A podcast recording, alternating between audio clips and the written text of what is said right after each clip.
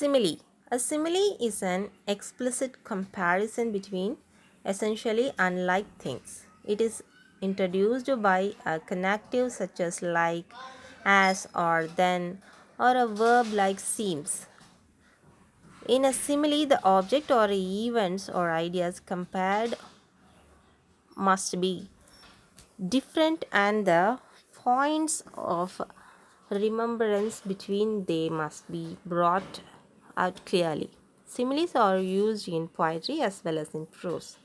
A simile links together a complex and an external object which is familiar to the readers. A conceit is a type of a simile in which the comparison is taken to a fantastic level. When Wordsworth says, I wandered like a cloud, it is a simile. A strikingly imaginative use of the simile is seen in these Shakespearean lines.